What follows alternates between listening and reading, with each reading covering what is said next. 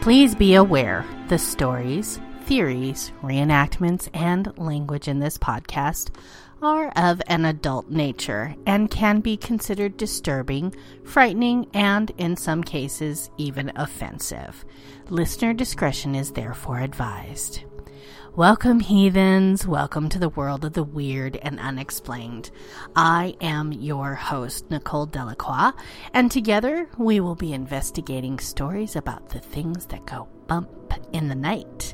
Monsters lurking under your bed or deep in the forest, that unknown creature lurking just out of sight, and frighteningly imagined creatures, ghosts, supernatural beings, and yes, even some unsolved mysteries. So, sit back, grab your favorite drink, and prepare to be transported to today's Dark Enigma. And on today's Dark Enigma, we're looking into, well, a mysterious lost phantom island. So, with that said, we will still be playing our drinking game. And as you know, the drinking game is only for those of us that are at home and have nowhere else to go tonight. The choice of libation, my darlings, is always yours. So, choose your poison accordingly. All right, now for the game part. How about every time I say island? That's going to be a single shot. And every time I say Ireland, that's going to be a double shot. Yeah, you're going to have to listen and pay attention this time. Sorry. All right, now that we've got the business end out of the way, we can jump head first into today's Dark Enigma. And, well, you know, put on your best Irish brogue and prepare yourself for tales about a mysterious lost phantom island. You know, I really wanted to throw in some the plane, and a fantasy island, but, you know, I couldn't come up with anything good, so, you know what? Everything's there. You put it together. Anyways, throughout history, one common maritime tradition has been the phenomena of what are known as phantom islands, or islands that have at times appeared on maps and have been considered to be real places, only to disappear from maps later on, and have been seen or even visited by seafarers, only to later vanish without a trace. I know you guys are thinking Atlantis, because that's what I was thinking. The reasons offered for this are, well, varied. Sometimes the reason is just as simple as a cartographical error. Yeah, I had to say that slow because I'm a little drunk. Geographical error, navigational error, misidentification of icebergs or fog banks, or a mistaken placement of an actual island. At other times, the phantom island is merely an optical illusion, deceiving the observer into thinking an island exists where there is none. Phantom islands can also be purely mythical constructs, often magical lands said to be populated by all manner of fantastical creatures. And as you know, lovely Nicole is from a magical land, and she's a fantastical creature. Anyways. Still others can be islands that once existed, but have since been submerged or destroyed by some catastrophe, such as a volcanic eruption, earthquake, or underwater landslide. Yet, at other times, it's not so easy to define just what is going on, and the island's mystique grows over time, accumulating wonder and curiosity until it has reached a legendary status. Such is the case of a mysterious island said to be located somewhere in the Atlantic Ocean west of Ireland, and which has a history so steeped in mystery and strangeness that it has transcended its mere designation as a phantom island to become, well, something more. The island, mostly Hy-Brasil, but also variously referred to over the ages as O'Brasil, Hy-Brasil, O'Brasil, Hy-Brasil, Hy-Brasil, Brazil Rock, Brazier, Insula Fortunata, which is Fortunate Island, Magmel, which is Land of Truth, and Hy na Bietha, Isle of Life, or Tir nam Boada, which is Land of Virtue. Say that 10 times fast, right? Among many others. It was first documented in 1325 when it appeared on maps made by the Genoese cartographer Angelino de Dalorto, who placed it to the southwest of Ireland. The island was at the time labeled Insula de Monotinice da Brasile, and was described by the cartographer as being almost perfectly round, with a channel or river running down its center.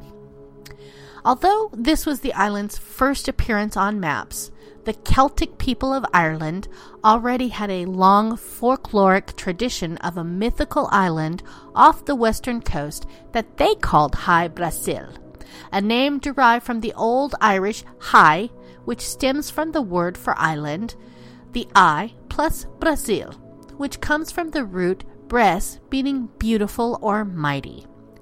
It has also been suggested that the name could have come from Ua Brasil, which refers to a mighty tribe that once inhabited northeastern Ireland, or perhaps from the name Breisal, the legendary Celtic immortal king of the world. In spite of the similarity, the name is largely thought to have nothing to do with the country Brazil, which was named after Brazil wood, a type of wood used to create dye. 'Cause, you know, if nothing, I'm informative. The Celtic people believed the island to be a land of eternal plenty and happiness, populated by an advanced civilization of immortals possessing high technology and vast wealth.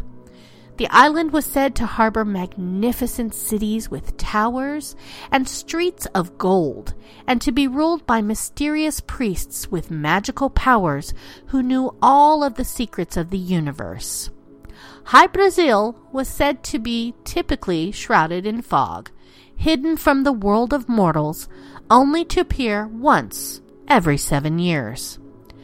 Typically, the stories went that anyone approaching the island would find themselves somehow unable to reach it. But those who did manage to get there would come back laden with gold and riches beyond their wildest imaginings. The location of the curious circular island on Delardo's maps coincided with the Celtic legends, and so this mysterious place became something more than a myth to many people, and an elusive destination for adventurous explorers throughout the ages. During this era of exploration, it was thought that if the legends of gold and immortality were true, then there was a definite benefit to locating the lost land of Hy-Brasil, and even if it were a mere island, it was still an island that could be claimed by whoever found it first.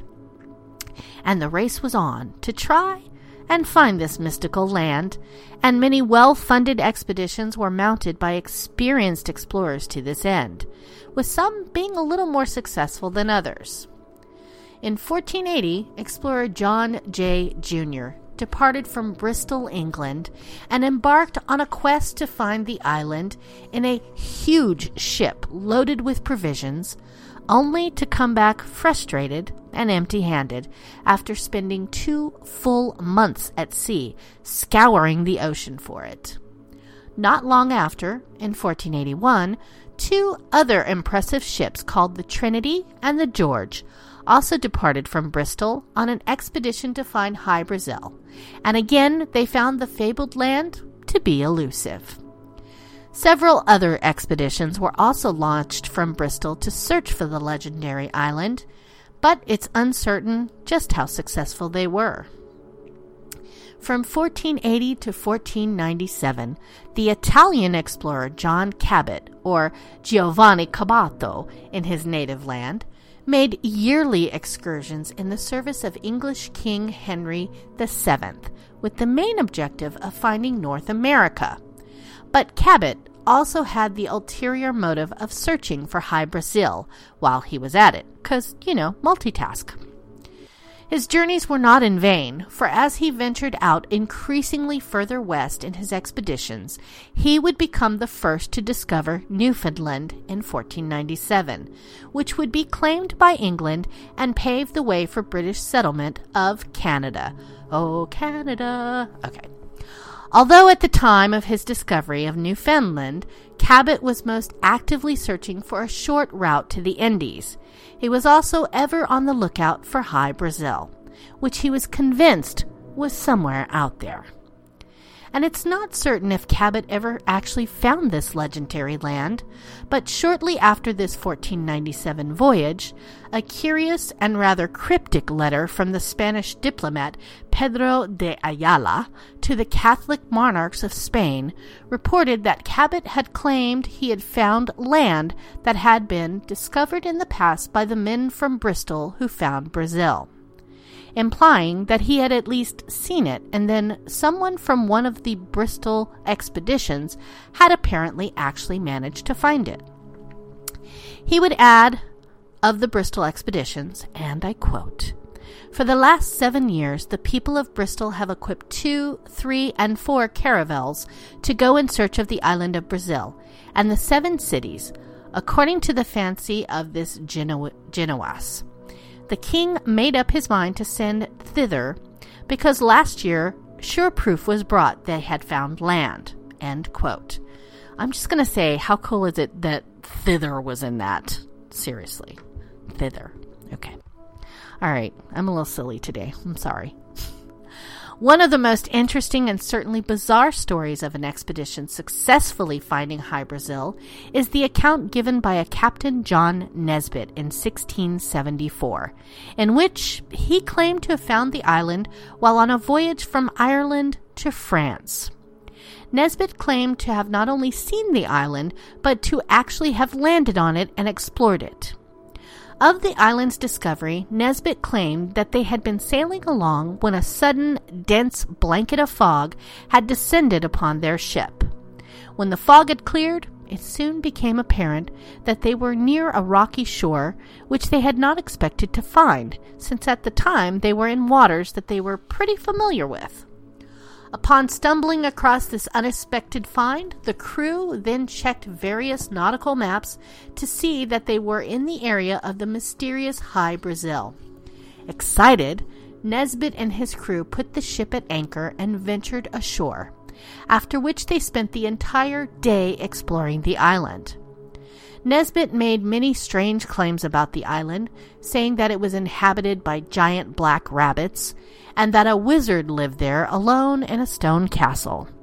It was also claimed that they had returned loaded with gold and silver that had purportedly been given to them by the generous inhabitant of the island.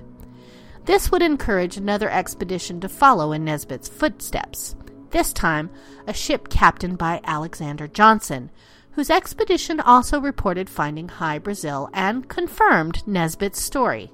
Just going to say, where are the giant black rabbits? Because I want a giant black rabbit. Anyways, other people were also said to have been successful in locating Hy-Brasil. In 1684, an Irish historian by the name of Rory O'Flaherty claimed to have met a man named Moro O'Laoya, who told him that he had been abducted and taken to Hy-Brasil against his will for 2 days. During his imprisonment, he reported that he had fallen ill and lost consciousness, only to find that he was inexplicably back in Ireland when he woke up again. The story is, well, definitely odd, but it got even weirder when an Irish language scholar named John O'Donovan claimed a different set of events in relation to O'Lao's story in 1839. O'Donovan said that O'Lao had actually apparently been a sailor who had landed on the island and been confronted by an old man who had emerged from the wilderness to warn them that the island was enchanted. Woo! I love enchanted islands. Okay, if you're not listening to, Mr. Rourke in your head saying Fantasy Island, I don't know what. Anyways. As O'Lao was leaving, the old hermit had given him a book, which he was told should not be opened for 7 years. O'Lao dutifully waited the 7 years, and when he opened the book, he found it to be filled with a vast amount of miraculous, arcane knowledge, namely pertaining to illnesses and medicine. Armed with this new knowledge, O'Lao then allegedly went on to become a prominent doctor with a knack for treating and curing a wide variety of serious illnesses. The two versions of the story are so divergent that it's hard to know what to make of them. Perhaps O'Lao really did find the island and had been really given such a book. with the story of his capture a ruse to cover up the real events and thus keep his prized possession a secret. Interestingly, throughout this entire obsession with finding the island of Hy-Brasil, it kept showing up on various maps as an actual place, even though its existence could not really be confirmed. It appeared in the Catalan Atlas in 1375, which placed it as two separate islands with the same name, Ilha de Brazil, one to the west of Ireland and one to the south. In 1436, the island appeared in maps by Venetian cartographer Andrea Bianco, in which it was called Isula de Brazil. By 1480, the location of the islands on maps had shifted to one west of Ireland and one just south of Greenland. In 1513, the famous Ottoman admiral, geographer, and cartographer Piri Reis included the island situated off the west coast of Ireland in his map of Europe and the Mediterranean. Two famous maps in 1595 called the Ortelius map of Europe and the Europa Mercator map also featured the island lying west of Ireland. Various other maps and nautical charts consistently featured Ilha de Brazil, and in all cases it was always depicted as being perfectly circular with the channel down the middle. Also, although the location of the island sometimes shifted a bit on different maps, it was mostly depicted as lying at roughly the same coordinates west of Ireland.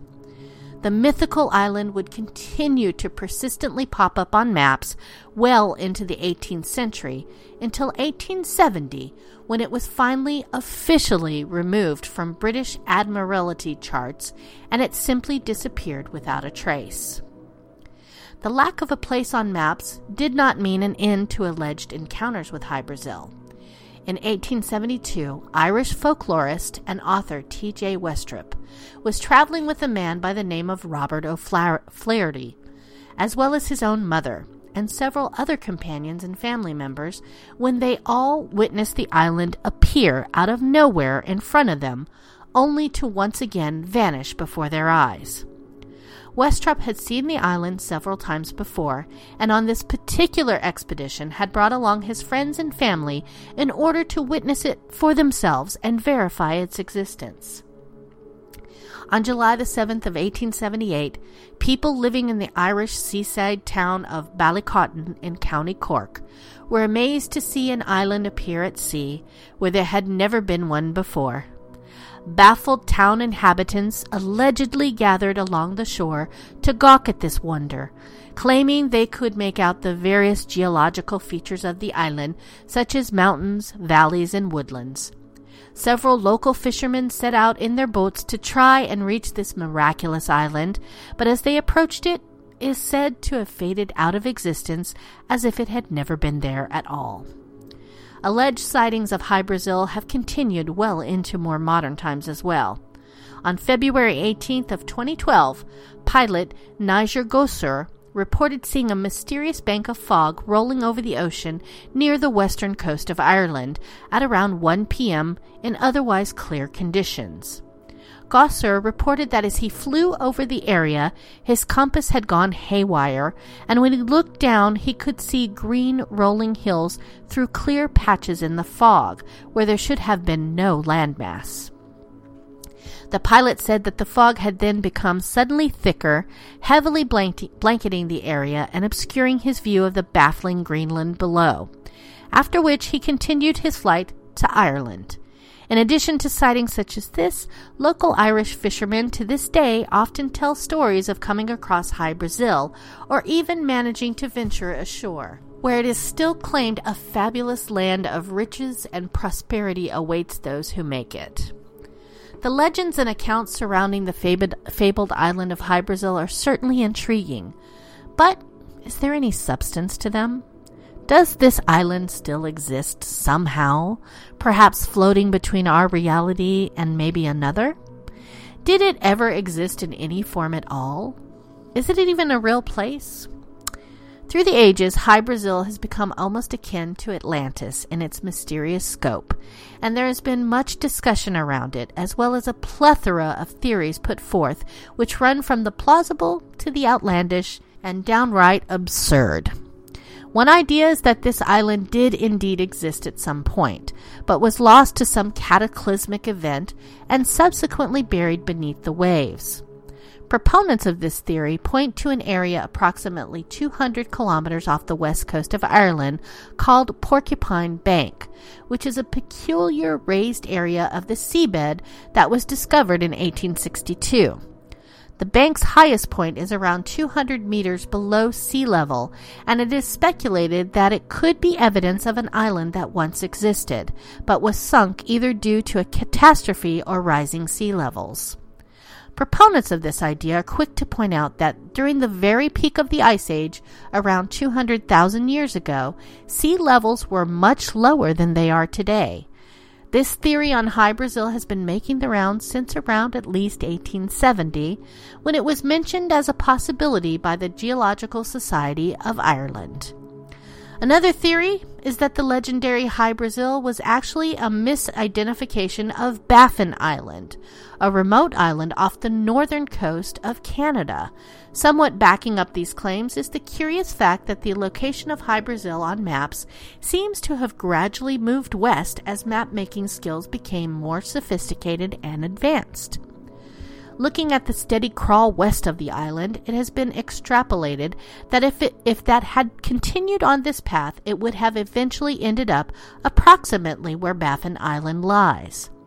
Baffin Island is also one of around 80 islands in the Arctic archipelago, which is interesting when considered that in Dalorto's early maps, Hy-Brasil was placed among other islands collectively referred to as the Fortunate Islands. In this case, people who thought that they had seen Hy-Brasil had really just mistaken Baffin Island or some other known island for the mythical island of legend. And, of course, this is all assuming that Hy-Brasil has ever even existed in any tangible form at all, which, according to some, it hasn't. One school of thought is that the materialization of this mysterious island out of nowhere is no more than intricate optical illusions caused by the interplay of hot and cold layers of air and the bending and refracting of light off of clouds, fog, water, and ice. One type of mirage that could certainly possibly account for sightings of Hy-Brasil is called a fata morgana, in which a layer of warm air sits upon a layer of cold air, which basically can act like a huge refracting lens that sends up a series of inverted images that can dramatically distort the appearance of a distant object such as a boat, coastline, or island. Because science, bitches, because that's how we roll. Anyways, these mirages can look incredibly realistic, and since a fata morgana is constantly changing and can fade at a moment's notice, it's not hard to see how this sort of illusion could maybe account for some of the mysterious sightings of Hy-Brasil.